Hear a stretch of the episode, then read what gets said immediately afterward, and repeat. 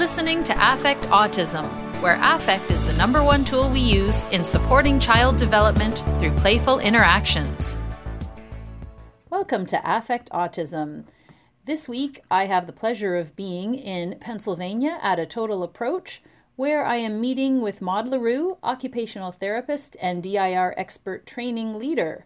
Today, we are going to discuss theory of mind, which is a topic that comes up a lot when you hear about different um, challenges that are faced by some of our children who are on the spectrum, including my son. He's been working in uh, DIR floor time for a number of years now, and we've been working him through the functional emotional developmental capacities.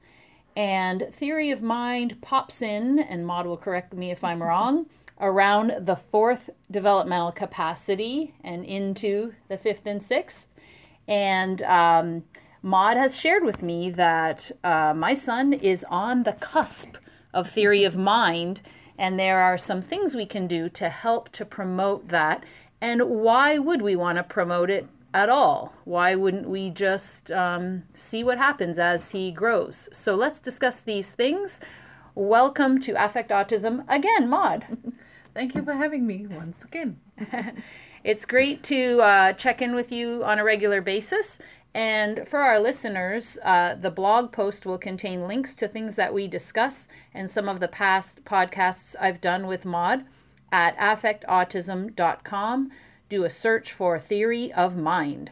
So, Maude, why don't we just start out by saying what is theory of mind? A very important concept for all of us, not just for children that's on the spectrum. Um, the um, stop it. so theory of mind. Um, the biggest piece about theory of mind is the ability of my mind to interact with what I'm getting intersubjectively from your mind, and then being able to flex my mind to adjust to what your mind is thinking and feeling. So it is a feeling concept, and it sounds kind of complicated, right? And I think the words that we used before, the simplicity of the complexity, right? So the simplicity is can a child read your mind? And can he assess what is your emotional state? The complexity is is that that could easily become a cognitive activity. Yeah, I can see you're mad. Yeah, I can see you're sad. But can I negotiate my own emotions and my own emotional state with an adaptive response because I've read your emotional state? That, that's the complexity. And there are a lot of different areas that lies within that piece. And there, there's not really a lot of adequate testing out there um, that you can do to sort of see if your child has theory of mind or not many of much of the theory of mind pieces out there it's easier to test the cognitive part but to really test the emotional part. That's where i think floor time has the has sort of the the top of the range in the market when it comes to that piece. So um, what is so important about theory of mind? And let me just um, guess here and give you an mm-hmm. example. So my understanding is it's about understanding that someone else has thoughts that are different than my own. Mm-hmm. And so um, I've talked about on the blog before how our son has gotten into this. I guess it's a habit with dad, with his dad, with my husband. Um, it all started one day when he was playfully decided to hit my husband, or I, I don't remember if it was a hit or a spit or something but it wasn't done um, in a defensive way. It was done in a playful way. And um, the way my husband reacted was the way many parents would react, which is stop that, don't do that, some kind of snapping back.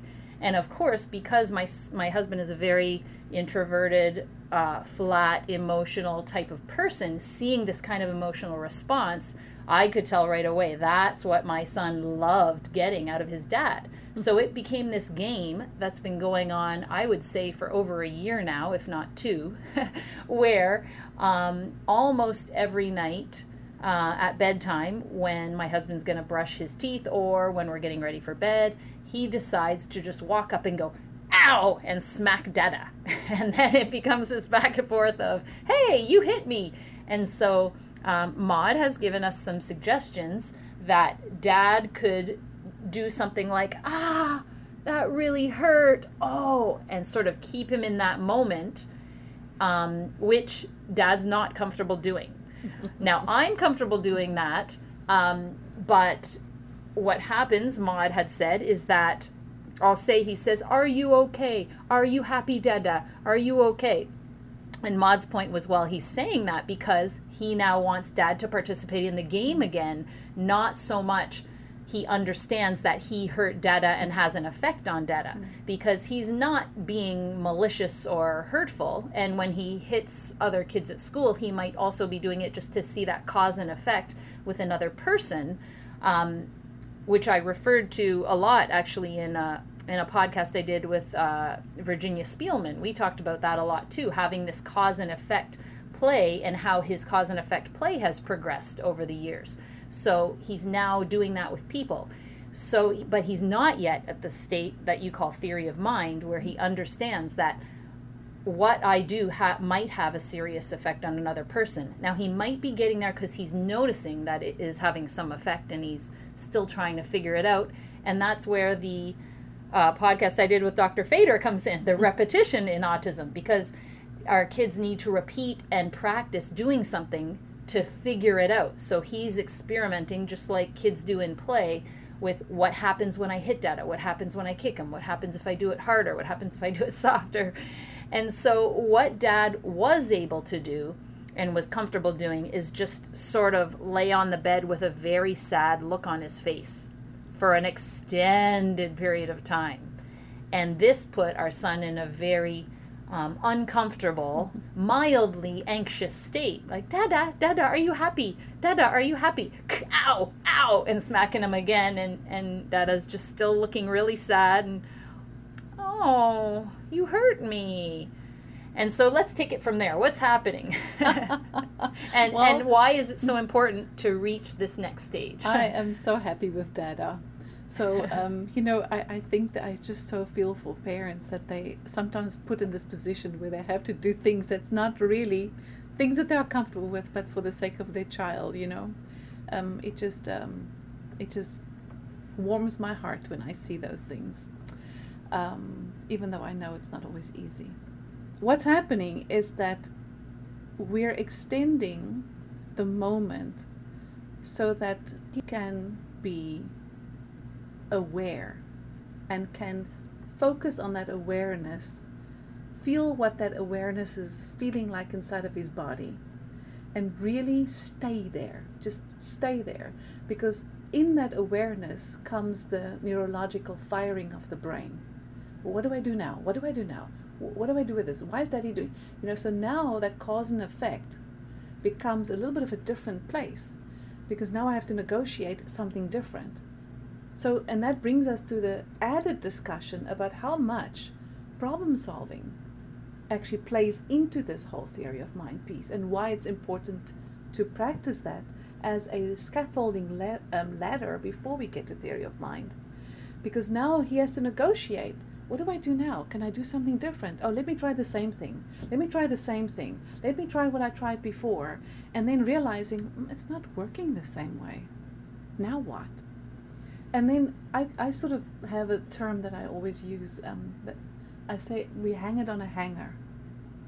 So you can hang it in the hanger and he can take it down or not, right?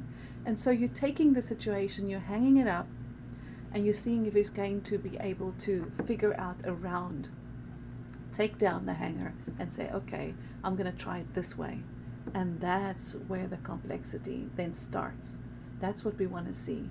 But if you quickly erase the moment, he goes on very happily. And that's why he also wants to make Dada happy. Daddy, are you happy? Dad, are you happy? Right? Because if you're happy, oh, I can be relieved of this moment. All right. But the fact that he's feeling it, right, already says to you that something is, Greenspan would have said, cooking in there. And that's what we want to hold. Even though I know it feels uncomfortable for all of us, you know, and it feels extrapolated. It's not like what we normally spontaneously would have done. But we have to remember that in a frame where processing might be delayed in certain areas, um, we need that time.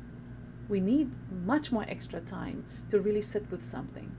And the importance of that also is on the other part, when we just talk about regulation and self regulation, is that at that moment he has to regulate his own state.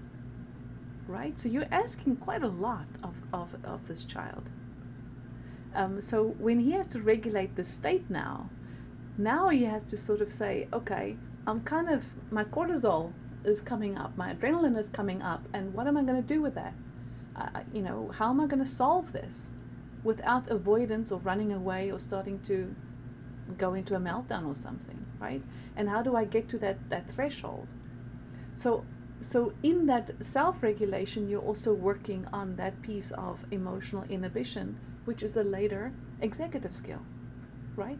So there's so many components that's attached to this whole theory of mind piece beyond the piece of a social connection that we understand somebody else's feelings and, and get that they feel something different than we do. That would be social perspective taking. But to really be able to negotiate, um, somebody, let me give you an example. If, if you if you go home tonight and you've been pretty upset about something and you're talking to Dada about what upset you today. And he's listening and he's listening and you're venting and you're venting and you're kind of feeling, okay, I'm getting something here, you know, uh, getting some feedback here because he's listening. And then he turns around and he says to you, by the way, I'm going to that computer science fair on Saturday. And you're like, what? Did you even hear what I was saying, right? Because what happened at that moment is that he mismatched completely where you were at right? And it might be for a variety of different reasons.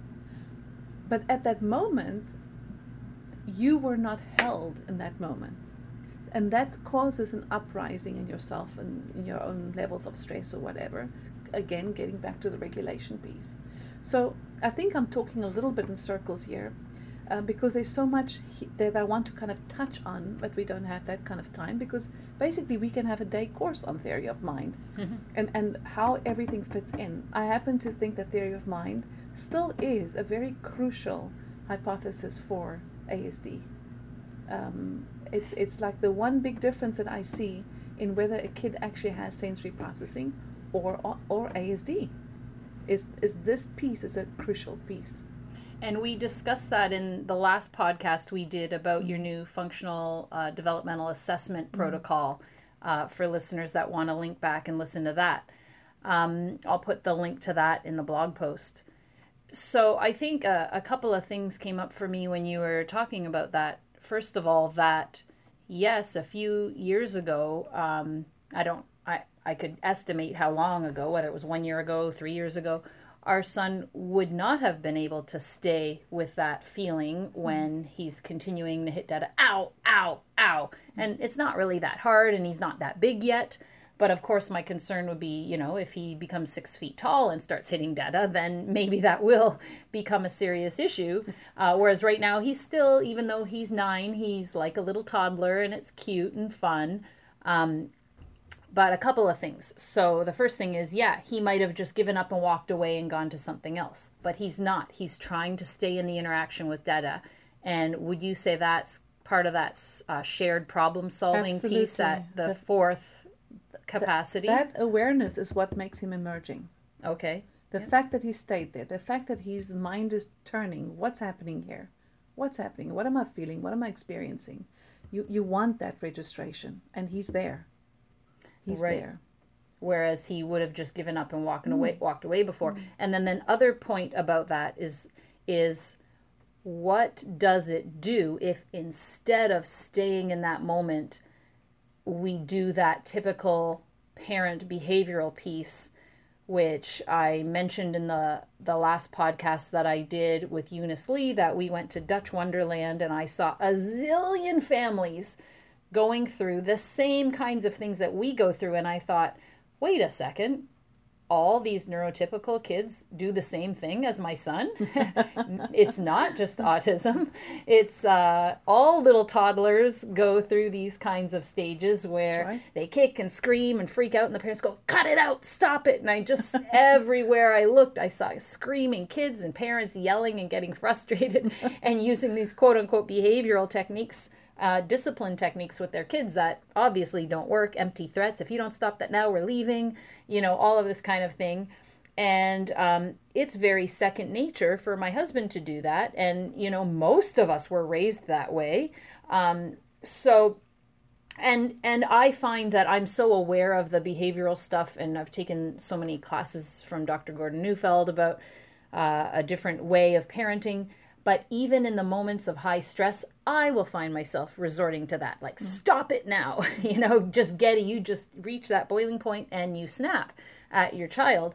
Uh, so, what is the detriment of snapping and saying, stop hitting Dada, go there, go sit over there now, as opposed to staying in that moment? Because this is really where we can be applying the DIR model, the developmental individual differences relationship based model, uh, floor time, and work on this fourth capacity that he's making his way and emerging into, as you said.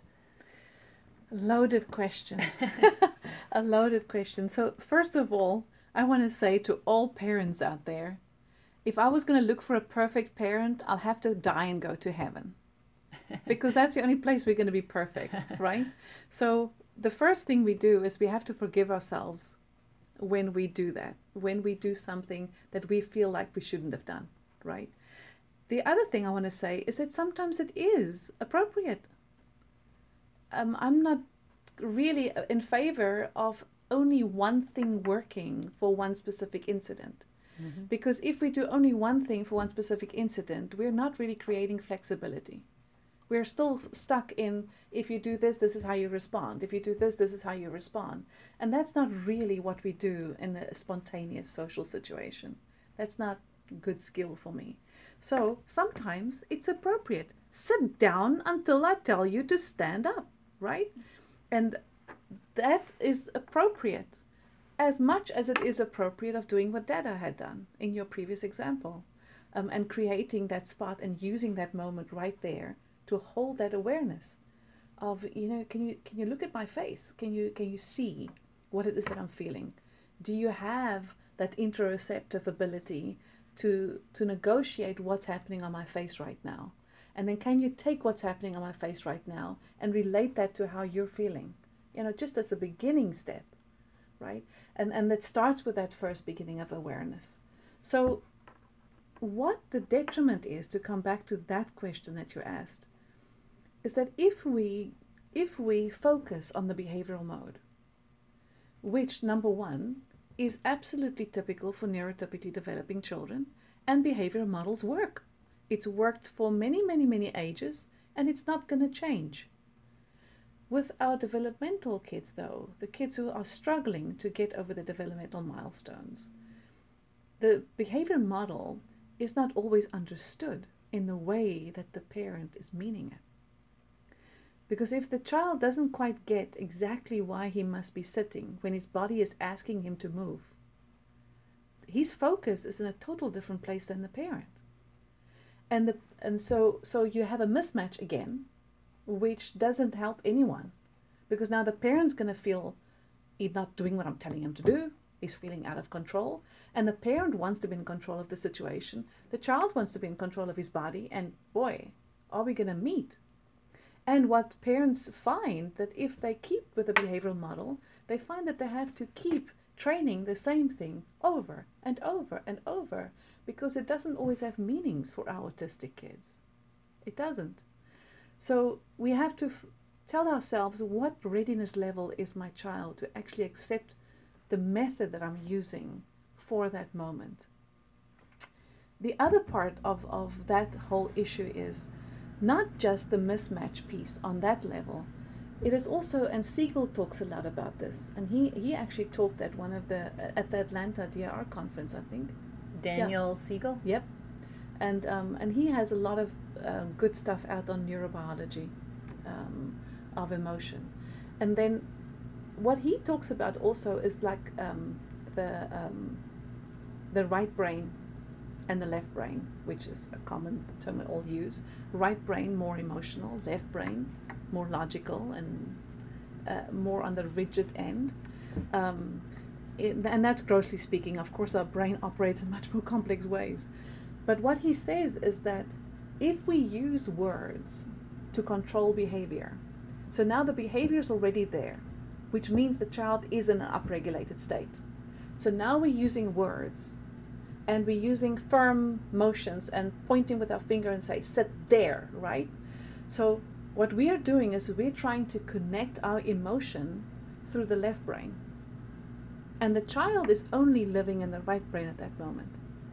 And then when you have this, this piece is that is your method of using words really getting through to what the child needs to do to downregulate?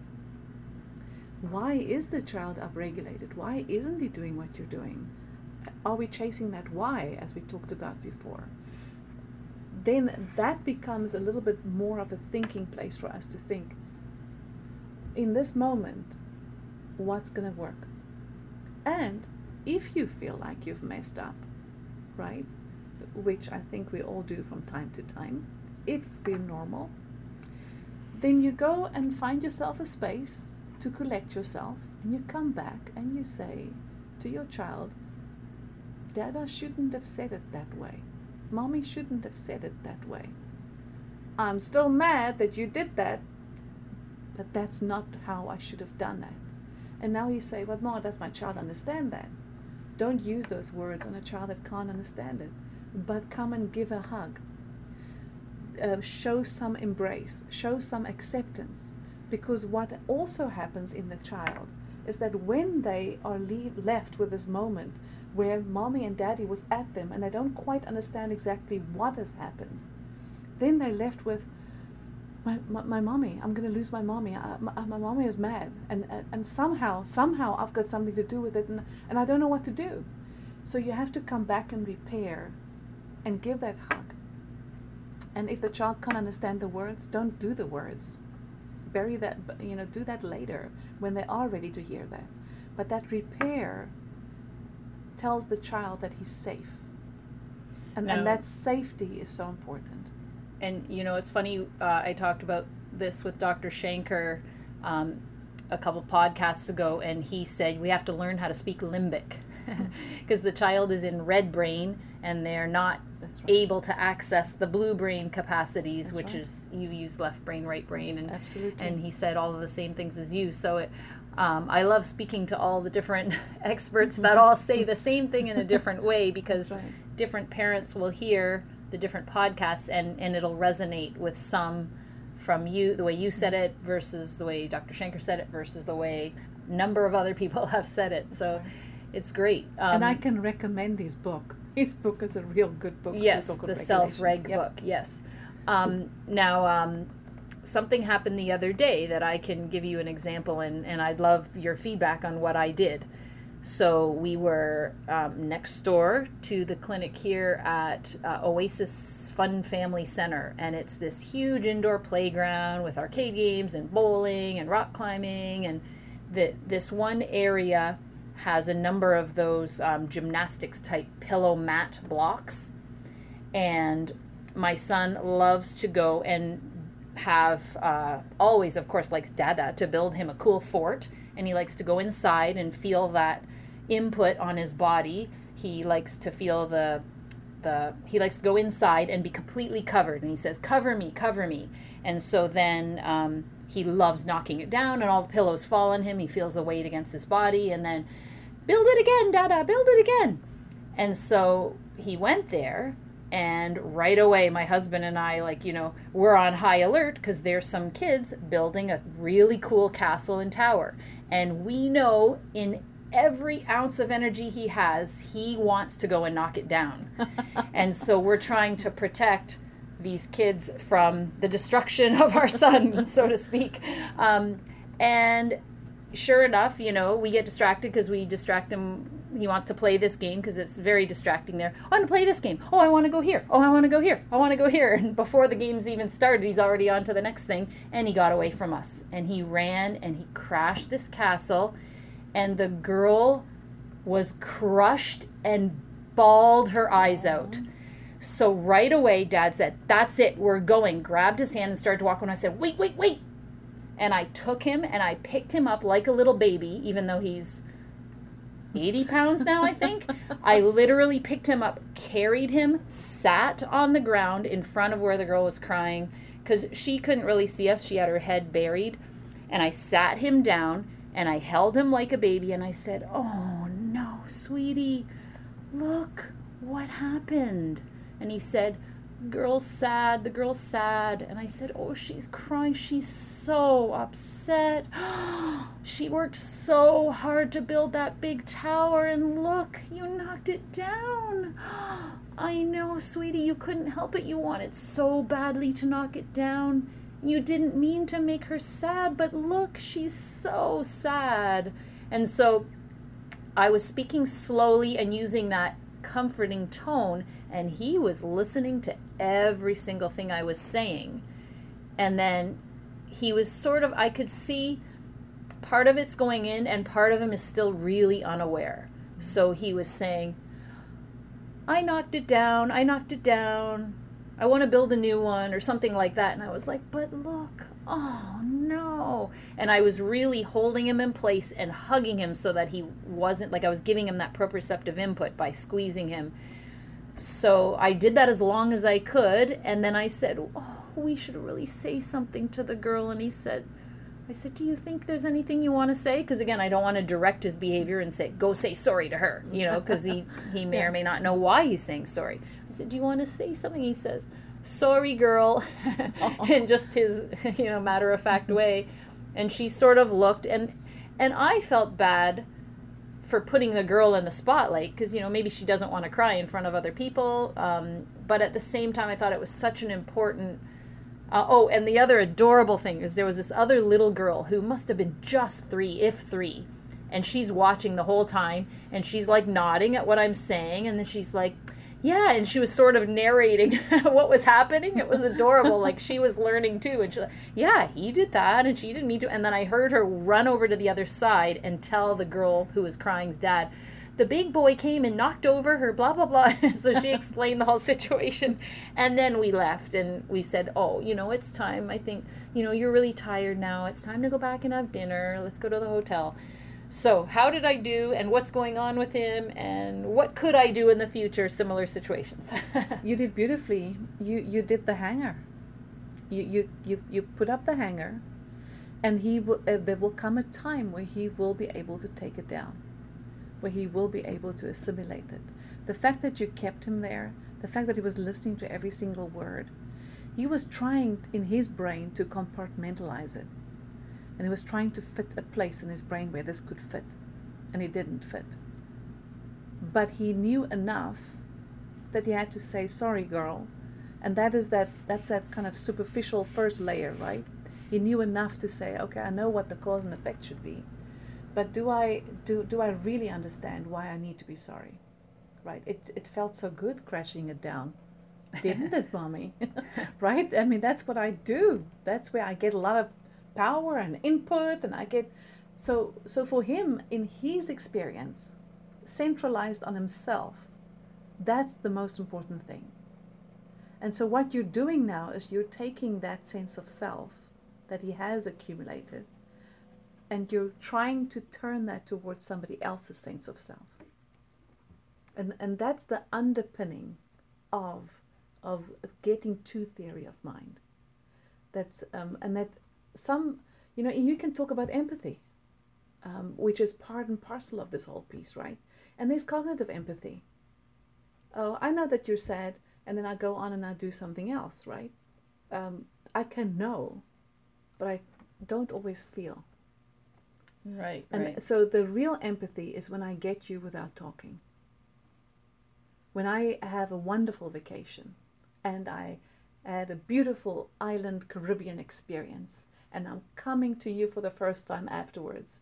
And my face is happy and I want to tell you about my and I see oh my goodness Daria you don't you don't look good. Midstream in my own happiness I can switch change that emotion and come to you and say hey Daria what's up? Right right. And, and reach out to you and switch my own need suppress my own need and switch over to your need. Yeah. And that's that flexibility that comes with that deeper empathy, the deeper theory of mind. That's so important. Now, I should also say that I did spend a good amount of time in the next half hour to an hour and then reviewing the next day as well. I said, when you're a little bit bigger, you'll be able to stop yourself. I know you're going to want to knock that tower down, but you're going to be able to stop yourself and realize, oh, I don't want to make the girl sad. So it's sort of planting the seeds for hopefully him being able to uh, negotiate that within his own mind, like having those impulsive urges and being able to realize, like, this is not appropriate for me to do in this moment. That's right. Um, letting him know because I don't want him to feel like, oh, but I didn't mean to do anything wrong and here I'm getting punished. What's wrong with me? I wanted to let him know, you know, it, you'll be able to do this in time, kind of thing. I don't see anything wrong with that, Daria. I don't know how much of that he's taking in, right? I do think that he, because you're the mom and because dada's his dada, you have the most power to create what Trevarthen talks about that intersubjective response. Um, the, the way that we can get each other without having to talk. You know, you're sitting at a dinner table and all your friends are there and somebody says something, you look over to your husband and say, and you just know exactly what he's thinking. That that's that intersubjectivity, right? Where we sort of um, the the the natural way of telepathy, you know? right, right. That we can feel each other and get each other, and and so you have that power that we as therapists don't really have. Um, if anybody is going to be able to put that message into an an empathetic, embracing way, it's going to be the parent. That that's the that's the very powerful piece that you guys have as parents. Um, so keep doing that. Keep plugging it. If you're going to be doing wordy stuff, for the lack of a different term, keep it short. Keep, choose your language well, at the level where the child is, um, and then just don't do too much of the blue brain, mm-hmm. the left brain because we're dealing with emotional pieces here. And the body drives emotion, and emotion drives the body. And he was in emotional brain. He was not in logical brain at that point. He's still working on that transition over to the to the logical brain. So you're not going to get that emotional piece by being too wordy and too many examples and too many blah blah blah. But say but just simply saying, honey, I know that felt good. The girl was sad. One day, you will be able to not do that. I think those are words that Luke that, that your son would get at this point. Um, somebody and, and else somebody else might say, mm, "So sad, girl sad." You're okay. Hug, hug, hug, right? And then perhaps for that child, you won't be able to talk about the future because the child's not at that level. But to acknowledge what has happened, to be able to just put the two some sort of a place, just to give it a place, and not just let the moment go past, which is what you did not do in that case. You you used that moment, um, and m- many parents would have run because it just puts you in the spot at that yeah point. i think my husband was horrified and and i was doing this and there were other parents sitting there watching everything i was doing and probably judging my son like he's old enough like what a wild and crazy kid like can't you control your kid or whatever i didn't care what they thought because i thought you know this is it so really the theory of mind piece is a whole process mm. and i'm guessing that depending on the child, it can take, you know, a shorter amount of time or a much, much longer amount of time. Um, but it's certainly not something that would happen overnight, I'm guessing. No, unfortunately not. It does take time. That's why it's sometimes the harder level for the kids to go through is three to four. Because that's the bridge they have to make at that point. And with three, you're still you're still working on um, getting that two-way communication, stretching it, doing your playful obstruction, and you're doing that really fun pieces of um, of getting him to do that simplistic problem solving. But once you shift over to four and you're getting into imagination, abstract thinking, pretend, um, what is pretend, what is real, what is not real, what is fantasy, what is that story that I love looking at mean?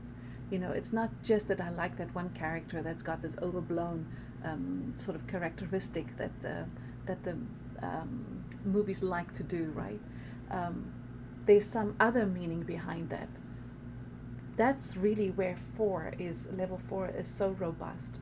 But isn't that imaginary piece more into 5 mm-hmm. or what's you you start your abstract formation on four. Your ideation comes from four. Greenspan used to say, you don't exit four until you have 60 plus of your own ideas. Right? Ideas comes from imagination and your own ideation so so that that abstract formation is very much part of four. Yes, you're going to be deepening the plot in five for sure. But in four is when you're setting all of this in motion. And think about that. If I want to be having theory of mind and think about what you're feeling, I have to be able to ideate. I have to be able to have an idea about what it is that you might be feeling in order to respond to that. So four is really the sort of the starter point for a whole many of these pieces.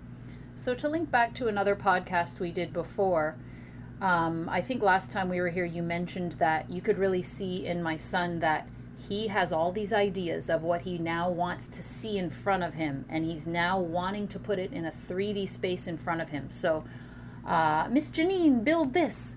Dada, do this. Mama, do this, because he doesn't yet know how to do it himself. He doesn't yet know how to build this really cool Helix train track that Dada can build for him. He doesn't really know how to build the fort that Miss Janine and him were putting together.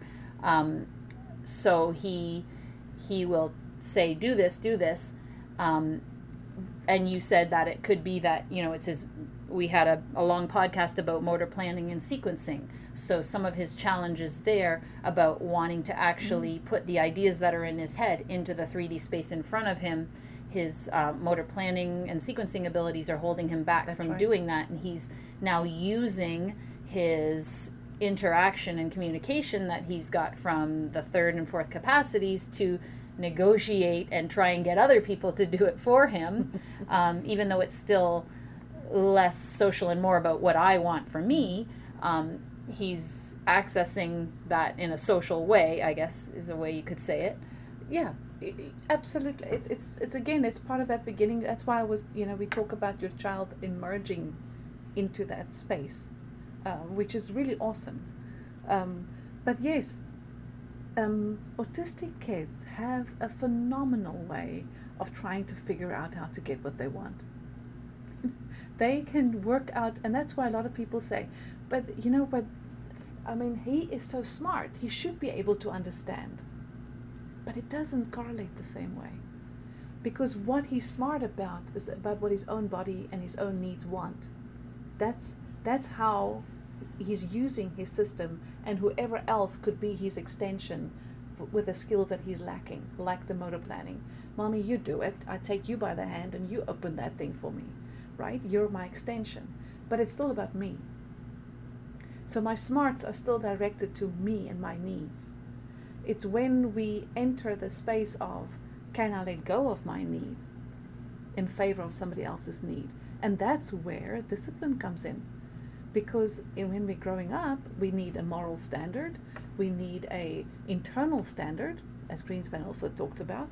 Um, and where do you get that from? You get that from how does authority play out in the household? One of the themes symbolic themes we have to work on is limit setting. And how do I experience that in my own life? What's my limits? Where's your boundaries? Why don't I invade your, your personal space?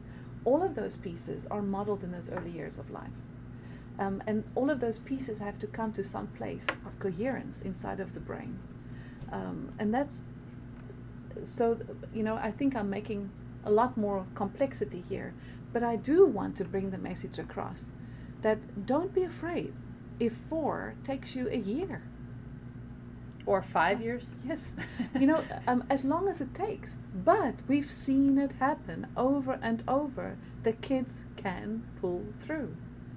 The biggest key is consistency. It's not going from one thing to the other. Okay, we've been here now long enough on three, so let's try something different. And it might just be right before we hit the golden grail. In that, that first book that I wrote on the twister mat, if we didn't keep going for six months on that twister mat, right, we wouldn't have seen the burst, the burst of skill that came from that kid from that six months of work. And we must realize that as we are mobilizing those levels, the child keeps processing in and out of the session, in and out of the moment that occurred, like the moment that you're referring to.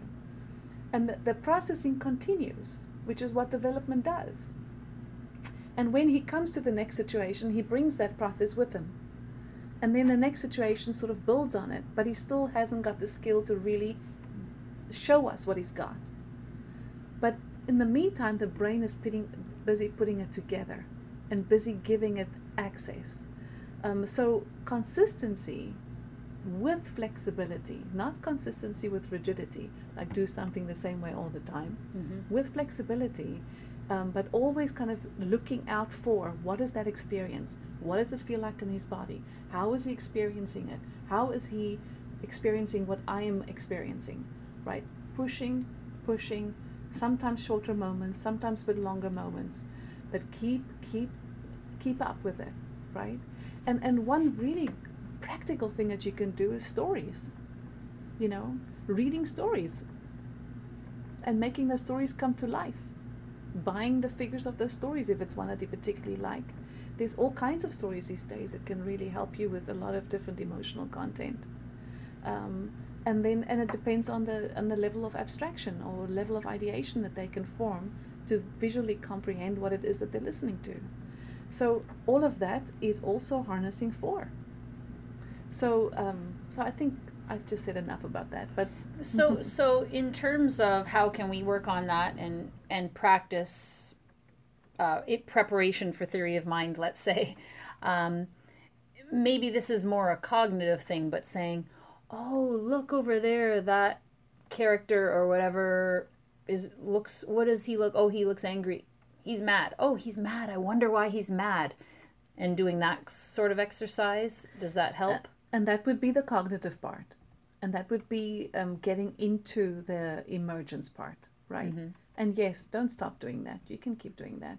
You can keep smiley faces on your refrigerator, or not smiley faces, but you know all those faces that they have the emoticons yeah, or whatever. put that on, and they just kind of have it there. There's these beautiful little what they know kimochis.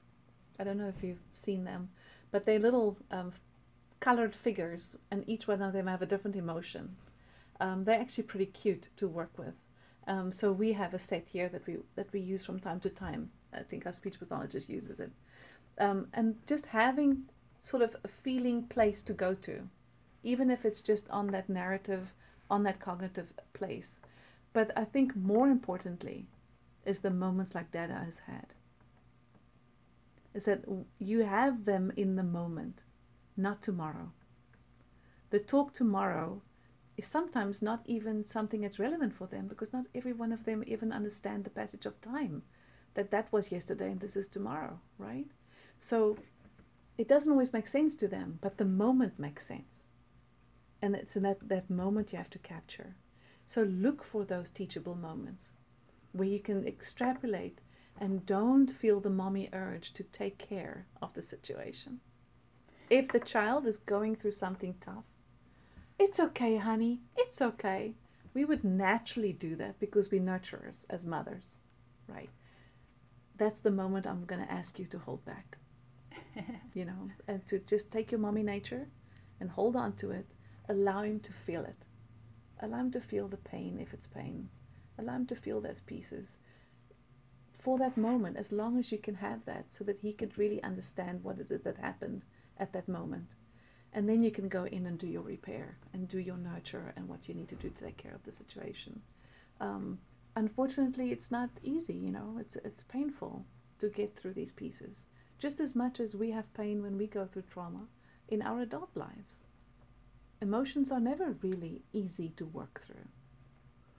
So, uh, something that happened this morning, I was, you know, getting my son out of bed, and the first thing he says is, I want to go, because he's in a different room than where his dad's sleeping. He goes, I want to go hit dada. And I'm like, oh no, don't go hit dada. Oh no. and so he walks into the other room, and sure enough, he goes up to where dad's in bed and whacks him. and so this has become like a consistent game. So mm-hmm. dad requires a enormous unending supply of patience to deal with this. But I do remember you had said to us before it's also a good thing to like you said a few minutes ago to be flexible and you don't every single time you don't have to say don't do that and sometimes you might say don't do that sometimes you might be like oh that hurt and hold them in the moment other times you might react a different way just so that it doesn't become this repetitive right. game type of That's thing right. Um, but is there any way we can get over this? I mean, it's funny because I can think, you know, well, a year ago, the thing was um, licking Dada's face every minute of every day, going up and licking. Well, that stopped. Okay, well now we're on to the hitting. so you know, it's it's one thing and then something else and then something else. But um, well, one thing is for sure, he definitely gets a kick out of Dad. Oh yes. so there's a great relationship there, and we've certainly seen that too in the last couple of days here. The um, I don't have an easy answer for you. I don't. I think if somebody could give you the easy answer, that person probably would be quite rich by now. You know, um, human behavior is so gray, and that's why it's so tough for the kids. You know, because one day we do say, "Honey, can you wait five minutes?" And the next day we say, "What part of five minutes didn't you get?" right? Same message, but different quality, different emotional tone. You know, and it's so hard. And and when you struggling with theory of mind you're also prone to want to put things in categories in the brain. And how do you put social emotion into a category? Because it translates across so many different wireframes in the brain, right? So that's why they shy away. That's why, and the other reason they shy away is because they have a huge memory of not understanding why they were getting so upregulated and feeling out of control of their own body and they are in fear that that will return once they know how kind of nice it feels to be calm and collected and regulated. So, to come back to your question, there's no good answer. Remain flexible about how you respond to that. Um, and maybe there's maybe um, um, I'm thinking of a story right now where um, I will find the story for you. But there's a story, uh, a children's story that actually goes about hitting, and I think there was also biting in there. But I'll find it. But the um, but doing stories like that, um, just to sort of reiterate the situation. The one thing not to do is to focus on the hit. That's really um, that's not because the moment you focus on what the behavior actually is, it causes anxiety inside of his system because he it feels so good. Why are you mad about that? Right? It's a complete mismatch. Even though you know cognitively this is not a good thing, he doesn't get that. Why does he want to do it all the time? Because it gives him a real big kick. Okay. Yes, whatever it might be, and and not only that, but it also um, it it's just also focusing on what he likes to do and saying don't hit don't hit don't hit don't hit. Well you've now said it 500 times in the last three months. Has it stopped? No. So obviously that doesn't work. True. Very true. Yeah. and i think we um, um, i think we can talk long long hours about human behavior. But the biggest keys are consistency, creating flexibility, creating a waiting stance, a waiting in the moment stance, and chasing the why. Those, those four principles are incredibly important when it comes to any behavior. And of course, the fifth one, that well, the fir- it's part of the first one is that mom and dad needs to have consistency in how they they take care of the child. Not that they have to be the same. Actually, it's quite important for mom and dad to be different because they learn from different relationships and different limits and different boundaries. We don't have to be exactly the same and play the same and do the same, but we have to have our standard, our family standard. This what we are, and our core needs to be a consistent message. Um, from there, um, you can build. Well, thank you so much for um, taking the time to discuss this in, in a more, um, I would say, a less theory, academic based type way, and more talking through some examples that that happen and and how um, you know how it is a struggle to get to that point where we really want to see that moment where your child really understands something else is going on with that person and and is able to get that so-called theory of mind. So um, thanks as always for uh, speaking with me, and I'm sure we'll discuss this topic more going forward. Thank you for having me. And listeners, again, you can look at some of the links to some of the things Maude brought up at affectautism.com, search theory of mind. Until next time, here's to affecting autism through play.